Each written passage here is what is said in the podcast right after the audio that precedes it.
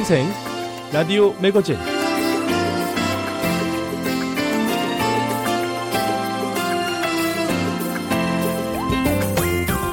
청취자 여러분 안녕하십니까? 미국 수도 워싱턴에서 보내드리는 BOA 방송의 생생 라디오 매거진 오늘 진행의 김현숙입니다. 벌써 1년 반이 지나고 있는 코로나 바이러스 대유행 속에 세계는 지금 델타라는 더 심각한 변종 바이러스에 맞서고 있습니다. 더 빠르고 강해진 전파력에 백신에 맞아서 비교적 안심하고 있는 사람들도 속수무책으로 돌파 감염에 뚫리고 있는 건데요.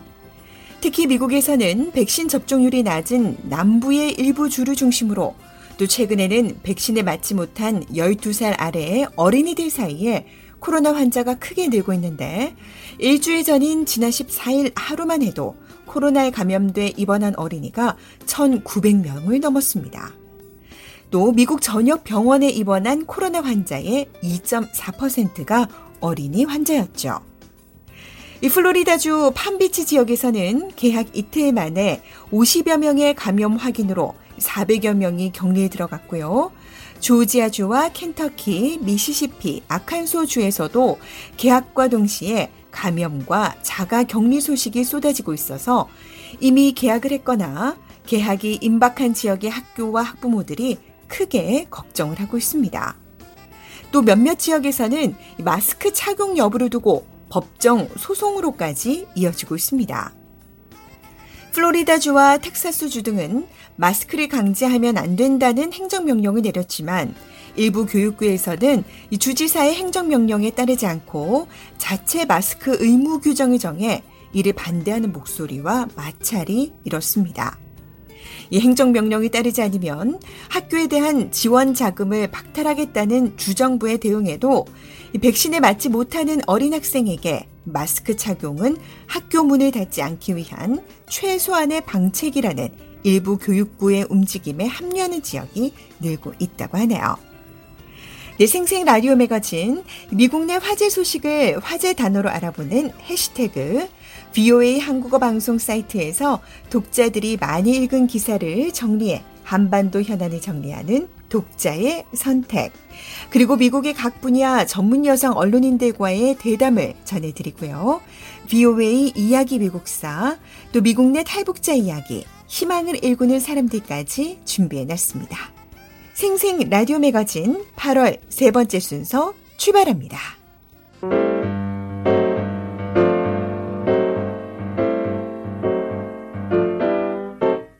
미국 내 화제 소식을 화제 단어로 알아보는 해시태그 시간입니다. 첫 번째 해시태그입니다. 푸드 스탬프. 바이든 행정부가 저소득층을 위한 식료품 비용 지원 혜택인 푸드 스탬프 지급액을 인상한다고 밝혔습니다. 지급액은 오는 10월부터 오르게 되고요. 4,200만 명에 달하는 푸드 스탬프 대상자 전원에게 인상 혜택이 적용되는데요. 현재 121달러인 1인당 평균 지급액은 157달러로 오르게 됩니다. 푸드 스탬프의 정식 이름은 보조 영양 지원 프로그램인데요. 존 F 케네디 대통령이 집권했던 1961년에 처음 시범 운영에 들어갔습니다. 푸드 스탬프는 미국 연방정부가 소득이 전혀 없거나 적은 빈곤층을 구제하기 위해 지급하는 일종의 식품 구입권인데요. 푸드 스탬프를 받은 사람은 지정 식품점에서 푸드 스탬프로 원하는 식품을 살 수 있습니다. 보조 영양 지원 프로그램을 푸드 스탬프라고 부르는 이유는 시행 초기 이 전표처럼 생긴 종이를 나눠줬는데 거기서 유래해 푸드 스탬프라는 이름이 붙었고요. 1990년대 말에 은행의 현금 카드 형식으로 모양이 바뀌었지만 여전히 푸드 스탬프라는 이름으로 불리고 있습니다. 자, 현재 미국 인구 8명 가운데 1명이 이 푸드 스탬프를 받고 있으니까 이 많은 미국인이 정부의 보조를 받고 있다고 볼 수 있는데요. 이번 인상은 바이든 행정부가 추진 중인 사회 안전망 강화 노력의 일환으로 시행에 들어가는 거라고 합니다. 빈곤 문제 해결을 촉구하는 민권 운동가들은 팬데믹 이전에도 푸드스탬프 지급액은 턱없이 부족해 많은 사람이 더 싸고 영양가도 낮은 식품을 선택할 수밖에 없었다며 지급액 인상은 꼭 필요했던 일이라고 강조했습니다. AP통신은 지급액이 25%나 인상되는 건 푸드스탬프 정책이 도입된 이후 최대 규모라고 평가했는데요. 특히 이번 인상은 영구적인 조처로 앞으로 계속 인상된 금액이 지급될 것이라고 설명했습니다.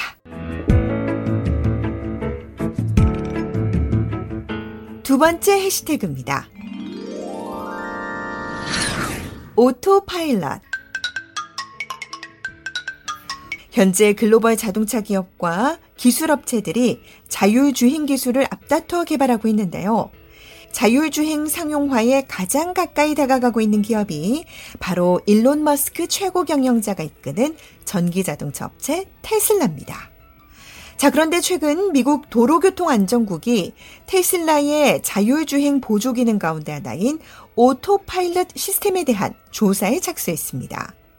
이번 조사는 2014년 이후 모델 가운데 미국에서 판매된 테슬라 차량 76만 5천 대를 대상으로 하는데요. 도로교통안전국은 오토파일럿과 자율주행 보조 기능인 크루즈 컨트롤을 사용하다가 벌어진 11건의 사고를 확인했다며 조사에 착수하겠다고 밝혔습니다. 이들 사고로 인해 한 명이 숨지고 17명이 다쳤다고 하는데요. 이 오토파일럿과 완전 자율주행은 테슬라 자동차에 장착된 운전자 보조 시스템의 공식 명칭으로 주행 중 가속, 정지, 차선 유지와 변경 등의 조작을 돕는 첨단 장치를 말합니다. 이 테슬라 측은 오토파일럿 기능들에 대해 운전자의 적극적인 주의가 필요하며 운전자에게 책임이 주어진다고 명시하고 있는데요. 오토파일럿을 이용해 핸들에서 손은 놓을 수 있지만 차량이 자율적으로 주행하고 있는 건 아니라는 거죠. 하지만 자율주행 기능을 이용한 차량의 사고가 빈번해지면서 과연 사고의 책임이 기술인지 사람인지를 두고 법정 소송이 벌어지기도 하는데요. 교통사고를 획기적으로 줄일 수 있다는 점에서 자율주행 자동차가 미래 교통수단으로 주목받아 왔지만 이 자율주행차가 실제로 도로 위를 달리기 시작한 이후 사고가 꾸준히 발생하면서 이 자율주행차는 가장 안전하지만 동시에 가장 위험한 자동차라는 인식 또한 생겨나고 있습니다. 네, 한 주간 미국 화재 소식을 화재 단어로 알아보는 해시태그였습니다.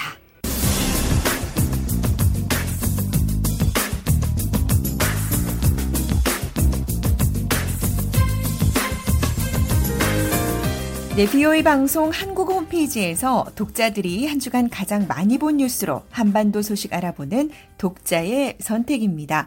조은정 기자와 함께 합니다. 자, 조은정 기자, 이번 주에는 독자분들이 어떤 기사들을 가장 많이 보셨나요? 네, 아프가니스탄 주둔 미군이 거의 대부분 철수하면서 탈레반이 아프간을 다시 장악했는데요. 이번 사태를 한반도 상황과 비교하는 견해가 있었고 또 이에 대한 백악관의 반응이 있었습니다. 주한 미군 철수 가능성이 언급됐나요? 네, 가정적인 상황에 대한 질문이었습니다.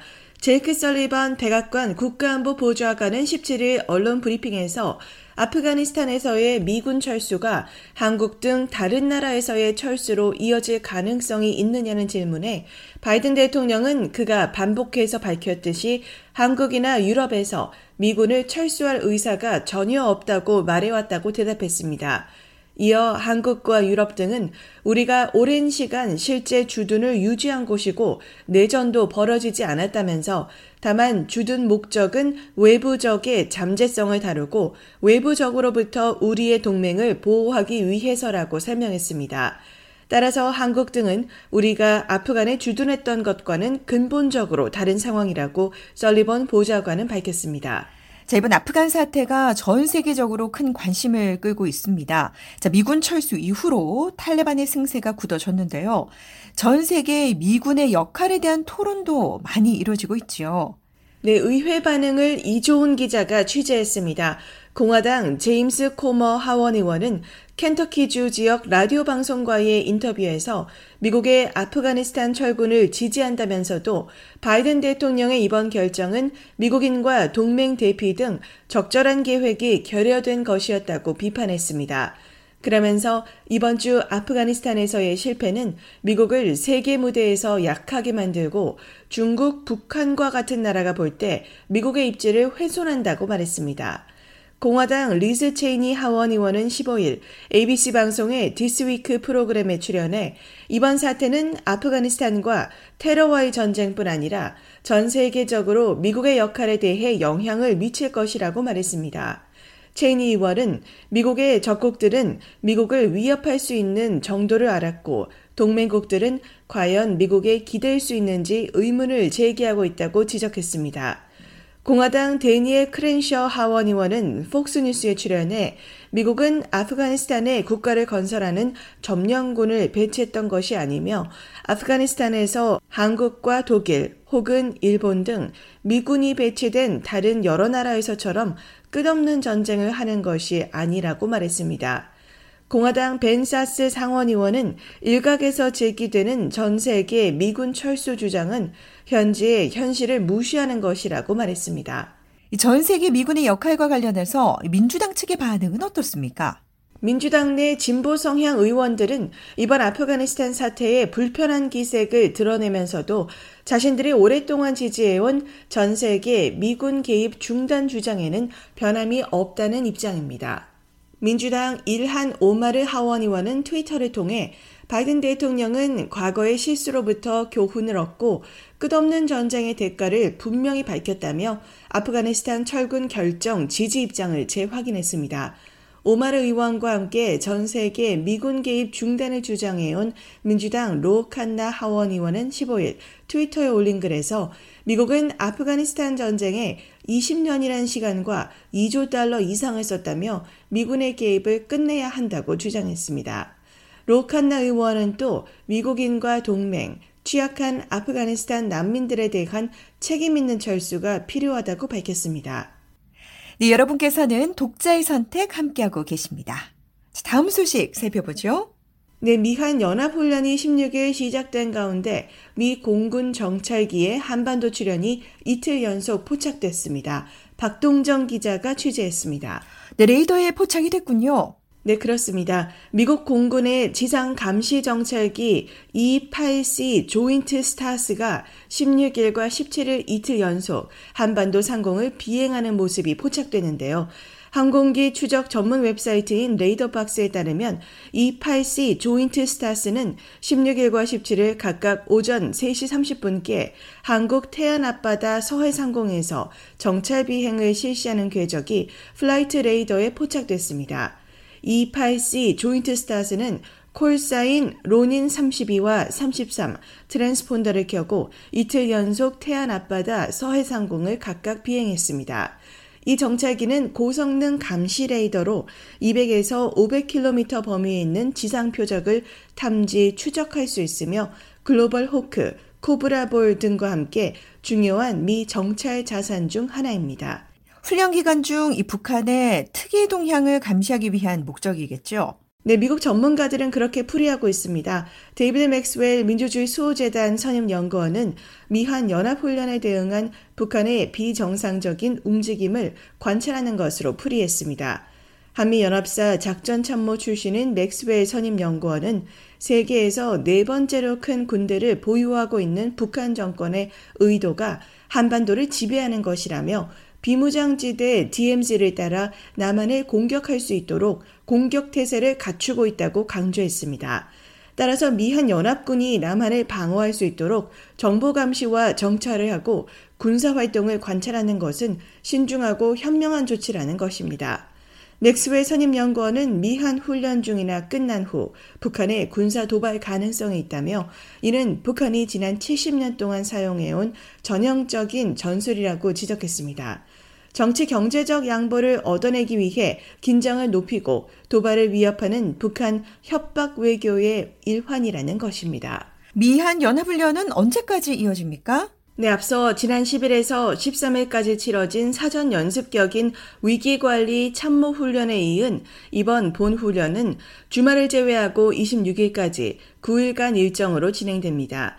한국합동참모본부는 15일 미한 동맹은 신종 코로나 상황, 연합 방위 태세 유지, 한반도 비핵화와 평화 정착을 위한 외교적 노력 지원 등 재반 여건을 종합적으로 고려해 올 후반기 연합 지휘소 훈련을 16일부터 9일간 시행하기로 했다고 공식 발표했습니다. 이번 훈련은 같은 신종 코로나 상황에서 실시된 지난 3월 전반기 훈련 때보다 참가 병력 규모가 더 줄어든 것으로 전해졌습니다. 다만 일부 방어와 2부 반격으로 구성된 기존 훈련 시나리오의 기본 틀은 그대로 유지해서 실시하는 것으로 알려졌습니다. 합참 공식 발표문은 신종 코로나 대유행 상황에서 그 어느 때보다 상황을 안정적으로 관리하려는 의도를 담고 있다는 관측입니다. 네, 여러분께서는 독자의 선택 함께하고 계십니다. 자, 계속해서 다음 기사도 알아볼까요? 문재인 한국 대통령은 광복절 경축사를 통해 항구적 평화를 위한 한반도 모델을 만들어낼 수 있다고 밝혔습니다. 서울에서 김환용 기자가 취재했습니다. 네, 자세한 내용 좀 전해주시죠. 네, 문재인 한국 대통령은 15일 제76주년 광복절 경축사를 통해 우리에게 분다는 성장과 번영의 가장 큰 걸림돌인 동시에 항구적 평화를 가로막는 강고한 장벽이라며 우리도 이 장벽을 걷어낼 수 있다고 강조했습니다. 문 대통령은 지난 1990년 동독과 서독이 통일을 이루며 보편주의, 다원주의, 공존, 공영을 추구하는 독일 모델을 만들었다며 이같이 말했습니다.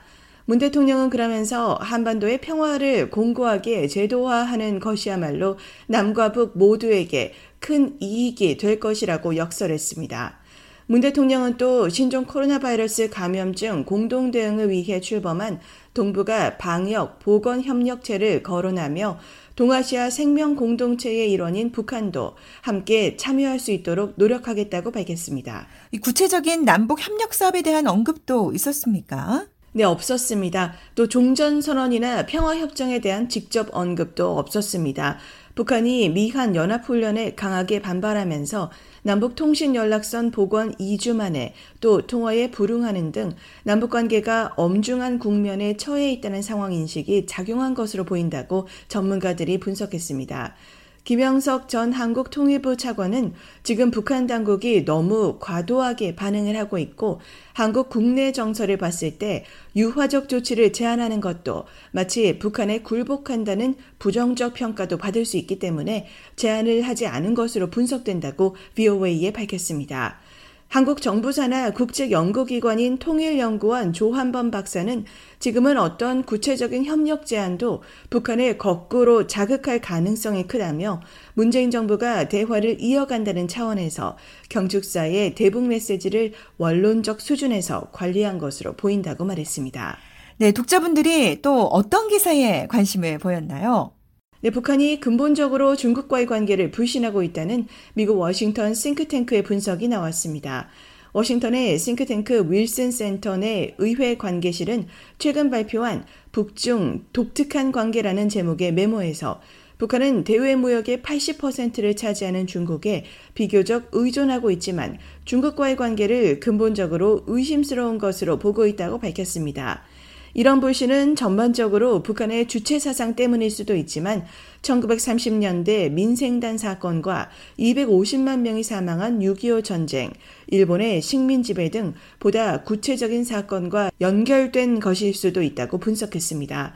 민생단 사건은 중국 공산당이 친일 단체인 민생당과 관련한 혐의로 조선인 공산당원을 숙청하는 과정에서 무고한 조선인들을 체포 살해한 사건입니다. 윌슨 센터는 주체 사상을 사고방식의 근간으로 하는 북한은 중국, 일본, 미국의 역사적 점령과 착취로 인해 글로벌화되는 세계에서 더욱 고립주의에 빠져들었다고 밝혔습니다.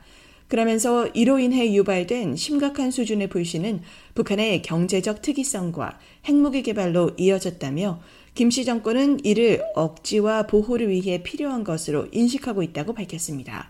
네, 북한에 대한 중국의 관점은 미국의 관점과 어떻게 다른가요? 네, 윌슨 센터는 중국은 북한의 정권 교체를 바라지 않는다는 점에서 미국의 관점과 다르다고 밝혔습니다. 북한 정권 교체는 중국 국경에서의 난민과 인도적 위기를 포함해 중국의 다양한 문제를 초래할 수 있다는 것입니다. 또 북한 정권 교체는 한반도에 대한 미국의 영향력을 더욱 강화할 수 있으며 이는 중국이 피하고 싶어 하는 일이라고 보고서는 지적했습니다.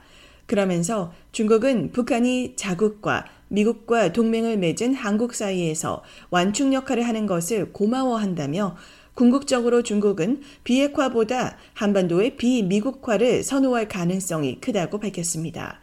윌슨 센터는 중국은 북한 문제를 해결하지 않을 것이라고 강조했습니다. 중국은 북한을 주로 미국과의 경쟁이라는 시각에서 보고 있기 때문에 비핵화에 대한 미국과 중국 간 실질적인 협력은 제한적이라고 설명했습니다.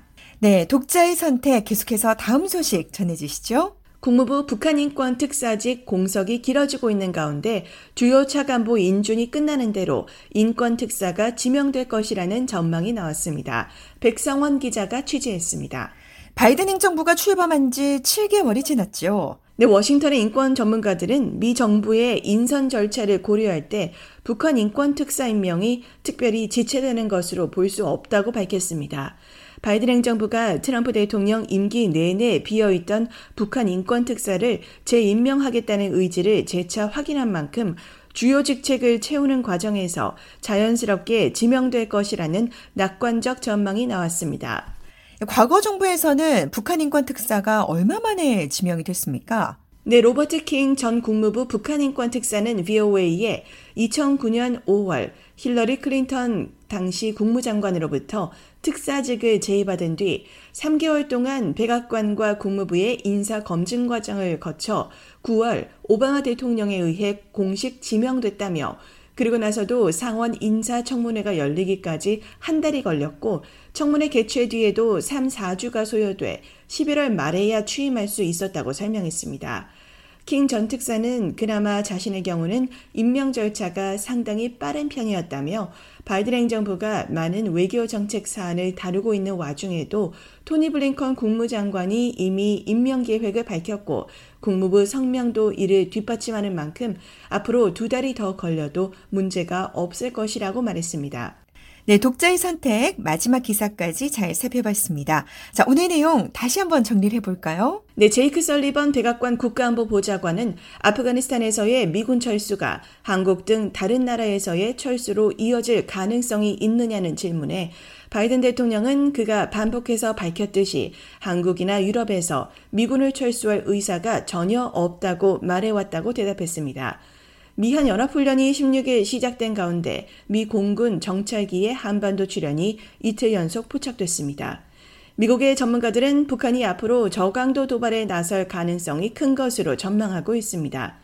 문재인 한국 대통령은 광복절 경축사를 통해 한반도 항구적 평화를 위한 모델을 만들어낼 수 있다고 밝혔습니다. 북한이 근본적으로 중국과의 관계를 불신하고 있다는 미국 워싱턴 싱크탱크의 분석이 나왔습니다. 또 국무부 북한인권 특사지 공석이 길어지고 있는 가운데 주요 차관보 인준이 끝나는 대로 인권 특사가 지명될 것이라는 전망이 나왔습니다. 네, 한반도 소식 알아보는 독자의 선택 조은정 기자였습니다.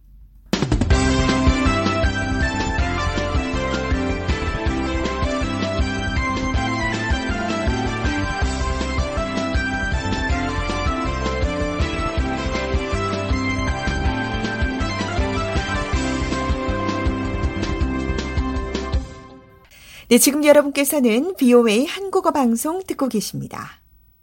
생생 라디오 매거진 미국 내 여성 언론인들과의 대담을 들어보는 시간인데요. 오종수 기자가 Politico 의회 팀장인 올리비아 비버스 기자를 만나봤습니다.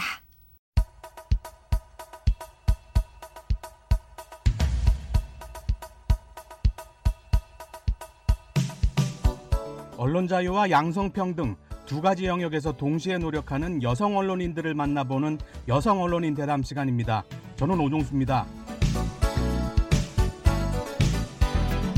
조 바이든 미국 행정부의 출범 초기 주요 의제들이 이제 의회의 손으로 넘어갔습니다. 대규모 인프라 투자 사업인 미국 일자리 계획, 복지 투자 사업인 미국 가족 계획, 그리고 선거 개혁 법안인 국민을 위한 법안을 의회가 다루고 있는데요. 민주공화 양당의 협상을 통해 언제 어떻게 실현될지 아니면 좌절될지 관심이 높습니다. 그래서 오늘은 의회 전문 기자의 이야기를 들어보겠습니다. 정치 전문 매체 Politico 소속 올리비아 비버스 기자를 초대했습니다. 지금 바로 시작하겠습니다. 안녕하세요. 오늘 시간 내주셔서 감사합니다. 먼저 VOA 한국어 방송 청취자들께 자기소개를 해주시겠어요? Sure. Uh, my name is Olivia Beavers, and I am a congressional reporter with Politico. 제 이름은 올리비아 비버스입니다. 폴리티코에서 의회를 출입하고 있고요. 상하원에서 나오는 뉴스들을 전반적으로 책임지고 있습니다. 그전에는 의회 전문 매체 더 힐에서 일했습니다. 그 전에는 뉴스 전문 방송 CNN에서 근무했습니다. 그렇게 여러 매체를 거치면서 의회 전문 기자로 유명한데 저희 청취자분들을 위해 최근 보도 중에 중요한 걸 하나 꼽아주시죠. Um, I'd actually probably pick to two different coverage periods that I've done. The first was the first impeachment of, of Donald Trump. 두 개를 꼽으면 안 될까요? 제가 볼 때 중요한 게 많아서요. 하나는 도널드 트럼프 전 대통령의 첫 번째 탄핵 사태입니다. 우크라이나와의 밀착을 다루는 사안이었죠. 언론사들이 모여 특별 취재단을 구성했어요. 그때 제가 단장을 맡았습니다. 특별 취재단이 작성한 기사가 주요 매체를 통해 미국과 세계에 전달됐으니 제 경력에서 큰 성취 가운데 하나였어요. 두 번째는 지난 1월 6일 의사당 내부에서 벌어진 일을 취재한 겁니다. 의사당 습격 사건이요. 당시 사건 발생 소식을 듣고 본회의장 내부에 있던 하원 의원 몇 명과 통화를 했는데 매우 급박한 상황이었다고 합니다. 의원들을 죽이라고 외치는 소리도 들었다고 해요. 현장에서 그런 일을 직접 겪으면서 무섭진 않았습니까? Was I scared at the time? Yes, I was absolutely scared. I uh, there was like a difference between what my mind was saying and then what my body was doing, and 무섭지 않았냐고요? 물론 무섭고 두려웠습니다. 고함이 여기저기서 터져 나오고 회의장 안쪽까지 총성이 울리고 있었어요. 저는 그 안에서 손발이 덜덜 떨렸습니다. 기자로서 이 자리를 지키고 일어나는 사실들을 독자들에게 전해야 한다는 생각이 머리에는 있는데 몸이 말을 듣지 않았어요. 제 몸은 자꾸만 현장을 벗어나 도망치려고 했습니다. 머리와 몸이 따로 놀았던 거죠. 결국 현장에 남아 기사를 쓰셨으니까 개인의 안전보다 기자로서의 사명을 지키기로 한 거군요. I'm a reporter. I can't get hurt, and then and then I was like, of course I can get hurt, and I 네, 내가 여기서 크게 다칠 수도 있다는 생각에 사로잡혔어요. 정말 두려웠습니다. 그동안 기자 경력에서 그런 적이 없거든요. 지금 돌아보면 그날 의사당에 남아 끝까지 취재하기로 결정한 그 판단이 너무나 자랑스럽습니다. 그렇게 특별한 날이 아닌 경우 의회 출입 기자의 일과는 어떻게 돌아갑니까? around nine o'clock. I try to sometimes head to the hill depending on when votes are, and run around and ask members of Congress questions depending on what the big news story of the day is or a story that I'm reporting out. 회의 일정이 잡혀 있으면 우선 참석하고요. 어, 특별한 일정이 없는 날은 주요 의원들을 만납니다. 만나서 현안에 대한 입장을 물어요. 특정 사안이나 법안에 찬성하는지 반대하는지 확답을 요구합니다. 그러면 그 사안이 실현될지 안 될지 큰 그림이 그려집니다. 그런 내용의 기사를 쓰는 게 의회 출입 기자의 주요 업무 가운데 하나예요. 그런 기사를 보고 백악관과 행정부에서 대응책을 모색하게 되니까요. 물론 백악관 정부 계통에서 직접 의회와 교섭하지만 저희 보도를 기반으로 활동하는 경우가 대부분입니다. 특정 법안에 관해 통과가 어려울 듯이라고 저희가 기사를 쓰면 조 바이든 대통령이나 백악관 측이 타협안을 제시하기도 하고요. 누가 특정 사안에 반대한다더라고 저희가 기사를 쓰면 백악관에서 해당 의원 설득 작업에 나서기도 합니다. 최근 의회에서 최고 쟁점 사안 가운데 하나가 아무래도 지출안이 아닐까 합니다. 인프라와 복지 두 사안에 총 4조 달러 넘는 돈을 들이려고 정부가 추진하고 있잖아요. 정부는 시한을 제시하고 의회를 압박하는 중인데 조만간 성사될 것 같습니까? 근거 입법을 마련해줘야 하는 의회 내 분위기가 어떤가요? Well, you know, uh, Biden is not receiving bipartisan support. The price tag is too big for Republicans. Um, that was something that they Republicans have made clear. 아시다시피 바이든이 그 사안들의 초당적인 지지를 받지 못하고 있습니다. 쓰려는 액수가 공화당이 보기에는 너무 크거든요. 몇 조 달러에 달하는 막대한 돈을 한꺼번에 지출하는 계획은 지지할 수 없다는 입장을 공화당은 명확히 밝혔습니다. 하지만 민주당은 공화당이 원하는 수준까지 규모를 줄이지 않고 있어요. 그래서 지금으로서는 합의 처리가 매우 어려워 보입니다. 인프라 투자 사업의 경우 바이든 행정부가 첨부한 사회 복지 항목들이 걸림돌입니다. 저소득층 주거 개선, 노약자 지원 시설 확충 같은 것들인데 정부와 민주당에선 이것도 넓은 의미의 인프라라고 강조합니다. 하지만 공화당은 그런 것들이 정부의 개입만 확대하는 진보 좌파 의제라고 봐요. 언론인이 되자고 마음먹은 계기는 뭔가요? I, it actually was a a bad news story that impacted my community. 잘못된 언론 보도 하나 때문입니다. 저와 주변 사람들이 큰 영향을 받은 경험이 있거든요. 제가 버지니아 대학교에서 정치학과 외교학을 전공했는데요. 졸업반이었던 당시 교내 친교 모임에서 집단 성폭행이 일어났다는 기사가 종합문화매체 롤링스톤에 실렸습니다. 미국 전역에 큰 파장을 일으킨 보도였어요. 우리 학교에 관심과 비난이 집중되면서 저뿐만 아니라 재학생과 졸업생, 교직원을 포함한 학교 구성원 모두가 큰 충격에 빠졌습니다. 그런데 보도 몇 주 만에 대형 오보로 판명났어요. 기사에서 피해자로 등장한 이 제키라는 여성의 주장에 신빙성이 없었고 여러 가지 사실관계가 다른 것이 확인됐습니다. 하지만 이미 우리 학교 구성원들의 명예는 크게 실추된 뒤였습니다. 2015년에 나온 그 기사는 미국 언론 역사에서 손에 꼽힐 만한 잘못된 보도로 평가받은 걸로 기억합니다. 롤링스톤 측이 명예훼손 재판 끝에 해당 모임에 거액을 배상했죠. So I, I, I remember looking and watching it all unfold and thinking I can do better than that. And that's when kind of the moment when I decided I'm going to get into journalism. 네, 하지만 그 친교 모임은 물론 학교와 지역 사회가 받은 상처는 재판으로 해결되지 않았습니다. 특정 경쟁에만 몰입해서 무리한 기사를 내보내면 사회에 큰 후폭풍을 남기는 전형적인 사례였어요. 저는 분노 섞인 마음에 내가 기자라면 저것보다 잘하겠다고 생각했습니다. 그때부터 언론에 관심이 깊어졌어요. 그래서 학교를 마친 뒤 바로 CNN 워싱턴 총국에서 일하기 시작했습니다. 그동안 미국 의회를 취재하면서 여성이라서 감당해야 했던 어려움은 없었나요?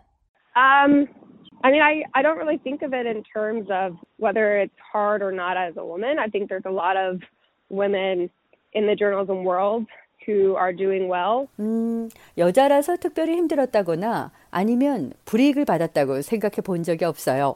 오히려 지금 의회뿐만 아니라 미국 언론의 각 전문 분야에서 두각을 나타내는 여성들이 많잖아요. 여성들이 실력으로 인정받고 있는 겁니다. 지금은 성별로 단정 짓는 시대가 아니라 실력과 경력, 그 밖에 다양한 요소들로 평가합니다. 이렇게 남성을 상대로 실력을 통해 겨룰 수 있는 시점에 기자가 됐다는데 감사합니다. 마무리할 시간입니다. 북한에서 BOA를 듣는 분들을 포함한 세계인들에게 언론 자유와 양성평등에 관해 어떤 말을 해주시겠습니까? You know, I think that there's a lot of men and women uh, equally reporting on the Capitol.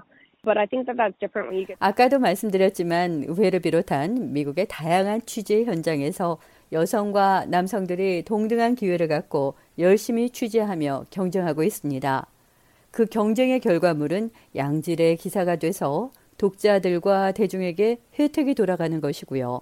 결국 좋은 언론이 미국을 좋은 나라로 지탱하고 있습니다. 세계 많은 나라가 이렇게 될 수 있길 바랍니다. 언론 자유와 양성평등 두 가지 영역에서 동시에 노력하는 여성 언론인들을 만나보는 여성 언론인 대담. 오늘은 올리비아 비버스 미 의회 담당 기자와 이야기 나눴습니다. 지금까지 오종수였습니다.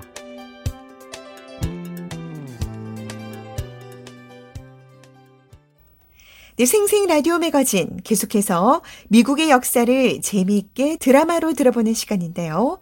BOA 이야기 미국사 김미옥 기자가 엮었고요. 1920년대 미국 19번째 시간입니다.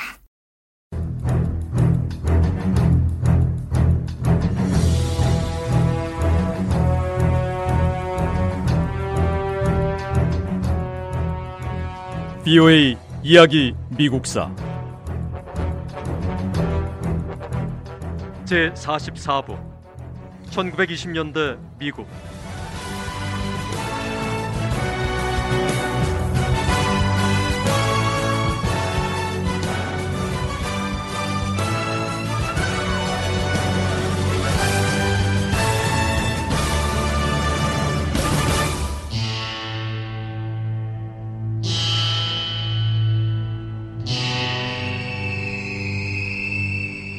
(1920년대) 저항 정신은 미국 문학에서 특히 강하게 나타났습니다. 진지한 주제를 담은 미국 문학에는 강한 저항 정신이 담겼고 이 시기를 대표하는 위대한 작가들은 문학 작품을 통해 잘못된 사회 분위기를 비판했습니다. 작가들은 물질 만능주의 사회와 경제 논리 위주로 돌아가는 새로운 문화에 대한 저항 정신을 문학 작품에 담았습니다. 시대적 저항 정신을 문학 작품으로 표현한 대표적인 작가는 미국 최초로 노벨 문학상을 받은 싱클레어 루이스였습니다.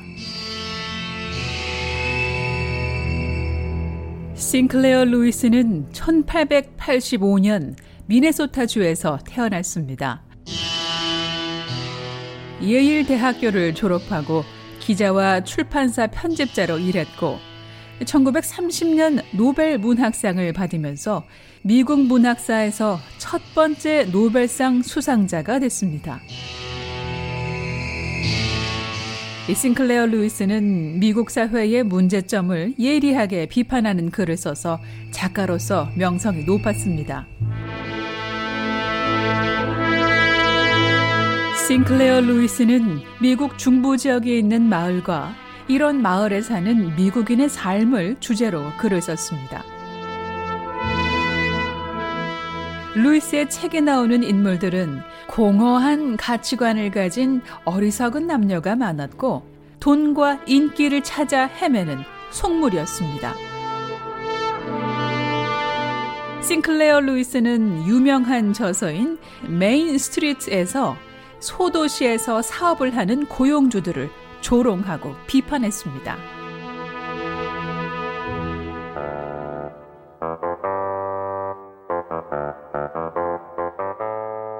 미국 동부 볼티모어 출신 신문 기자인 H.L. 맨켄도 사회를 비판하는 글을 중점적으로 썼습니다. 보편적이고 전통적인 사고를 하는 미국인들은 이런 비판에 강한 반응을 보였습니다. 일부 종교 지도자와 경제를 이끄는 재계 지도자들은 맨켄이 미국에 대한 반역의 말을 한 위험한 인물이라며 공격했습니다. 종교인들이 맨켄이 쓴 글을 비난하고 미국 경제를 주락펴락하는 재계 지도자들이 아무리 맨켄을 공격해도 많은 미국 젊은이가 맨켄 편에 섰습니다. 젊은 세대는 맨켄을 영웅으로 치켜세우고 이 맨켄에게 잘못이 있다면 오직 진실을 글로 쓴 것뿐이라고 주장했습니다. 이 노벨 문학상 수상자인 싱클레어 루이스와 신문 기자인 H.L. 맨켄 그리고 1920년대를 살아간 수많은 작가의 작품은 세월이 흐르면서 미국인들의 기억에서 잊혔습니다. 하지만 1920년대는 정말 위대하고 훌륭한 문학 작품이 탄생한 시기였어요.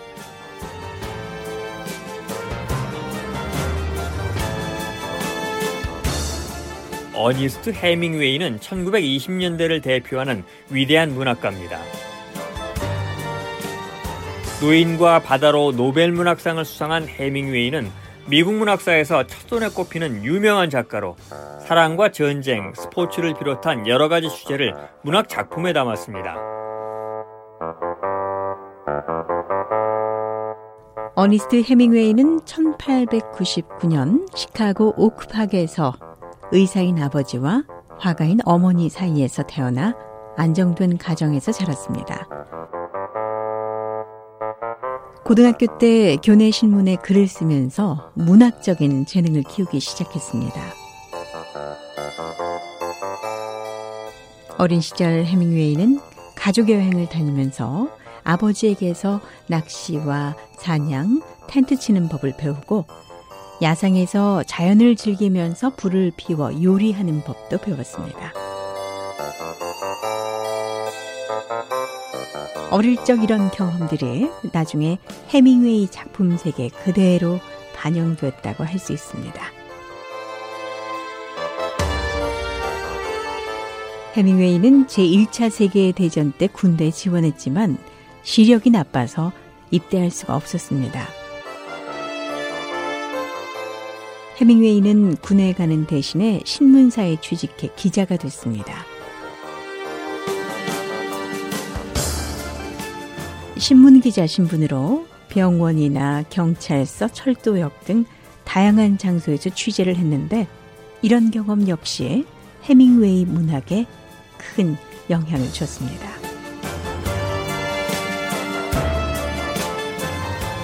어니스트 해밍웨이는 짧은 문장과 거친 단어를 사용해 작품을 표현했습니다. 글을 써 내려가는 문체도 미국의 전통적인 다른 문학 작품에 비해 더 날카로웠고 기존 문학에서 접하던 문장과는 뭔가 달랐습니다. 해밍웨이는 인간의 삶을 자신만의 강하고 뚜렷한 시각으로 관찰했고 보편적인 대부분의 미국인들과는 차별화된 관점으로 바라보며 글을 썼습니다.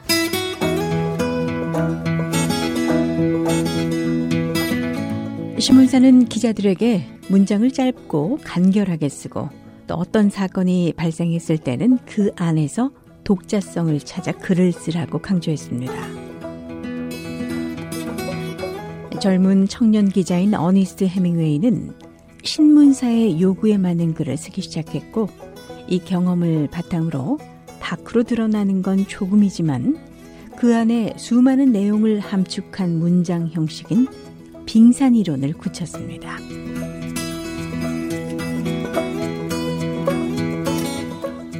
청년 시절 해밍웨이는 소설집 우리들의 시대를 발표했습니다. 제1차 세계대전이 끝난 뒤 유럽 젊은이들의 이야기를 다룬 장편 소설 태양은 다시 떠오른다로 큰 인기를 끌었습니다.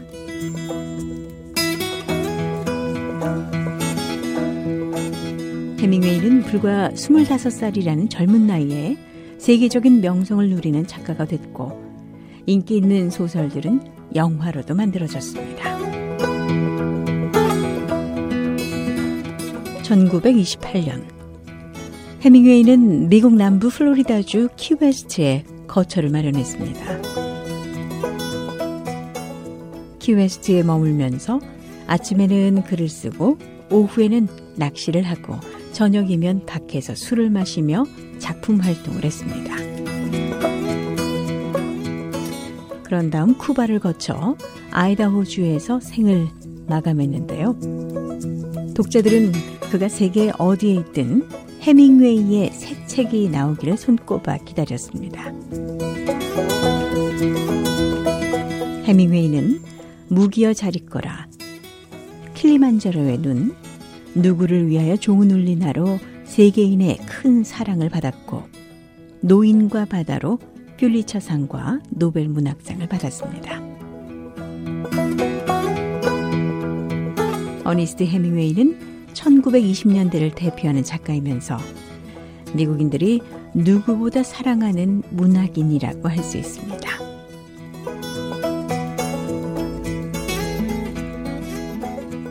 (1920년대에) 활동한 또 다른 유명한 작가는 프랜시스 스콧 피츠 제럴드입니다.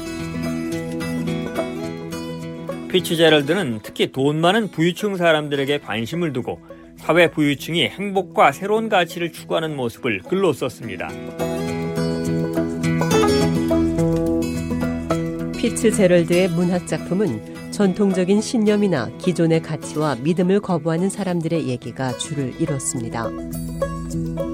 피츠 제럴드가 1925년에 출판한 위대한 개츠비는 오늘날에도 미국 문학 역사상 가장 뛰어난 작품 가운데 하나로 여겨지고 있습니다.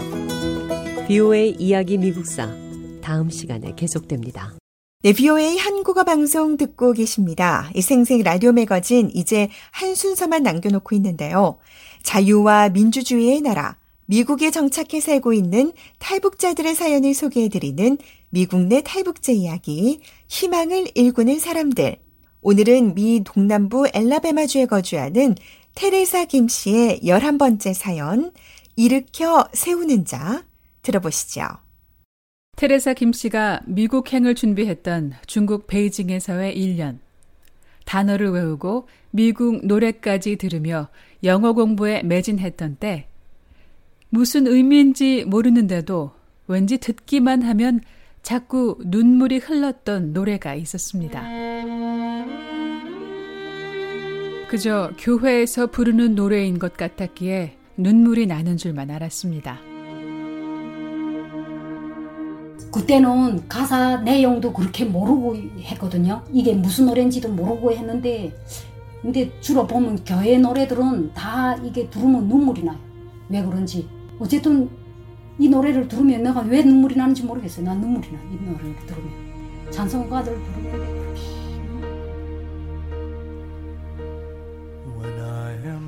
내가 쓰러지고 내 영혼이 너무 피곤할 때, 폭풍우 치는 바다 위를 건널 때, 당신은 내가 할 수 있는 것보다 더 나를 일으켜 세웁니다.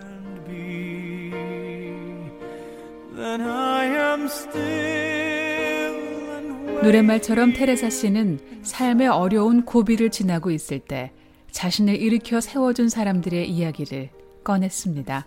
바로 탈북 후 머물렀던 중국에서 만난 한국 사람들.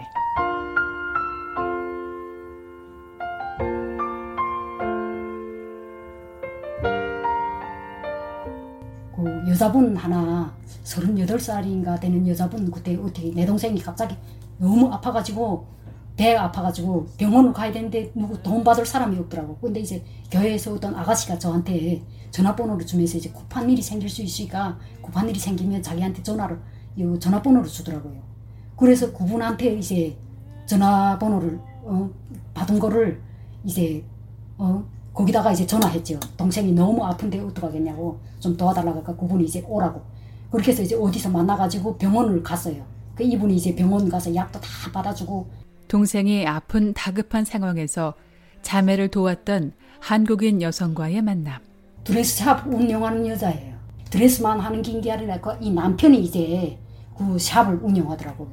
남편이 운영하는데 이제 여자가 같이 이제 드레스도 해주고 하는데 그분이 나보고 나는 미싱 한다는 얘기도 안 했는데 나보고 같이 자기를 좀 같이 도와서 좀 해달라고 하더라고. 그래서 이제 드레스를 하게 됐는데 이분이 나를 이제 눈 띄워준다고 이제 미국에서 개최하는 이제 드레스 패션쇼 거기를 데리고 가서 그 패션쇼도 구경하고 패션쇼가 어마어마하죠 완전 거기도 이제 첫, 초대받아서 갔고 그래서 이제 거기도 구경하고 그러면서 이제 이분하고 드레스에 대한 이런 거를 이제 인식 높여가는 거죠 그래서 같이 그거를 만들어서 이제 한국에도 보내주고 그 한국인 여성은 늘 찬송가를 틀어놨었습니다. 항상 일할 때면 그 찬송가를 틀어놓고 이제 그런 저기 그분하고 같이 안다는 데 없어. 매일 다 다니고 구경도 많이 시켜주고 하여튼 많이 다녔어요. 중국에서 만났던 이 한국인 여성은 빈곤하고 불안할 수밖에 없었던 테레사 씨 자매에게 큰 영향을 끼쳤습니다. 그렇게 하면서 이제 나보고 다른 데로 가지 말고 한국이나 미국으로 다른 데로 가지 말고 자기하고 여기서 이거를 하지 않겠냐. 자기가 이제 신분도 다 해준다 하더라고. 한 8개월을 일했는가. 그 이제 이제 그분이 이제 저한테 저희한테 월급도 줘가면서 그래서 월급 받으면서 일했죠. 당시 테레사 씨는 중국말도 모르는데 신분이 무슨 의미가 있을까 싶어 그 고마운 제안을 받아들이지 않았습니다. 그러나 그의 마음은 어떤 누구와도 비교할 수 없기에 삶의 은인이 있다면 바로 그분이라고 주저앉고 말합니다.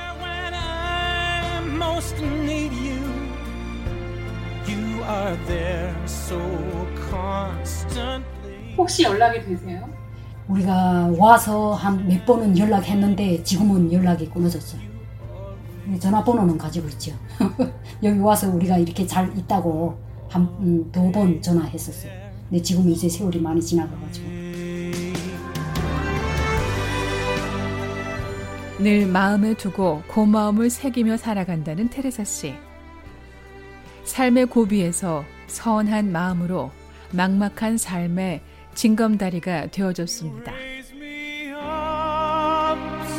시간이 흘러 지금은 테레사 씨가 머나먼 고향 땅에서 힘겹게 살아가는 가족에게 그런 힘이 되어주고 있는데요. 두고 온 가족에 대한 미안함과 그리움 때문일까요? 취재진의 간단한 질문에 대한 테레사 씨의 답은 이랬습니다. 지난 미국에서 지난 12년 동안 가장 행복했을 때가 언제세요? 가장 행복했을 때 저는 가장 행복할 때가 제가 제가 내가 있는 대로 그냥 힘껏 일해서 내가 돈을 모아서 북한에 보내는 때가 제일 행복한 때. 예. 그것만큼 제가 그거를 할 수 있는 게 지금도 어제도 오빠한테 돈 보내고 나니까 야 우리가 이렇게 여기 와서 이렇게 벌어서 보내니까 어, 오빠도 살고 우리 가족들이 사는 거 보니까 너무 음, 뿌듯하더라고요. 예. 그때가 그냥 제일 행복한 것 같아요. 가족이니까 사랑하고 그리운 가족이기 때문이며 다시 만날 희망 때문입니다. 우리 가족들한테 이 여기 이 우리 제가 살고 있는 이 생활을 그대로 얘기해 주고 싶고 거기 사람들도 여기 이 사람들처럼 좀 다 같이 잘 살 수 있는 나라라는 거를 이거를 좀 이거 선전해 주고 싶어 진짜 그 사람들한테 아 언제면 북한이 이런 나라로 이렇게 살 수 있겠는지 여느 탈북자와 마찬가지로 테레사 씨가 북한에 있는 가족에게 보내는 돈은 희망의 메시지이기도 합니다. 먼저 자유를 만끽하고 누리는 동생이 언니와 오빠에게 다시 만날 그날까지 건강하게 잘 지내기를 바라는 마음인 겁니다. 우리가 이제 지금 너무 먹고 살기 힘들 때, 그러니까 돈이 있어도 쌀 사기 힘들다는 정도예요. 먹고 사는 게 어디가 살 파는 데가 없대.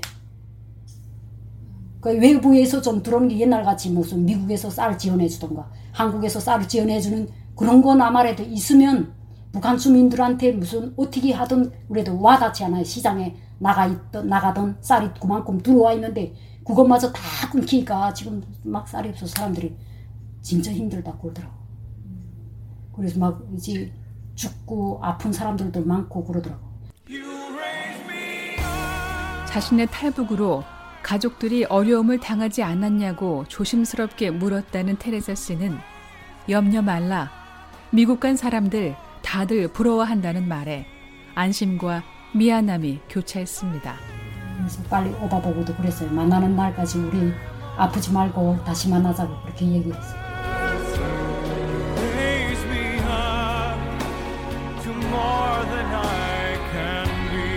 You raise me up. 당신이 나를 일으켜 세웁니다를 다시 부르는 테레사 김 씨.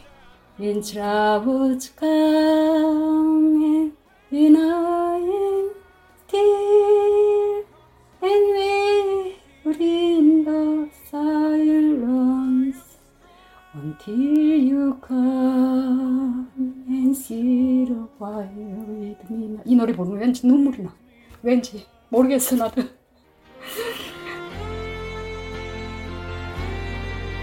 아직도 이 노래를 들으면 왜 눈물이 나는지 이유를 모른다고 말합니다.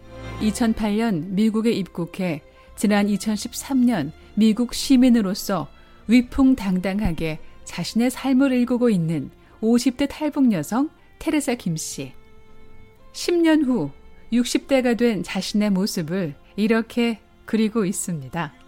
그냥 그때도 나이가 들었다고 생각을 안 할 것 같아. 그냥 지금처럼 똑같이 젊은, 젊었다고 생각하지. 내 나이가 들었다고 이렇게 생각 안 하죠.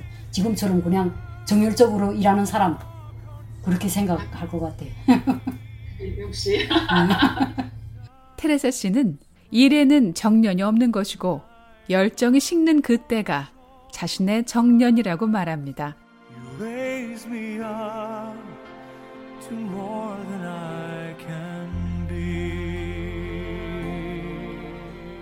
VOA 뉴스 장량입니다.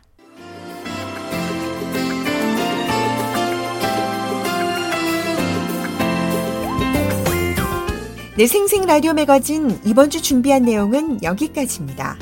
오는 한 주도 건강하고 활기차게 보내시기 바랍니다.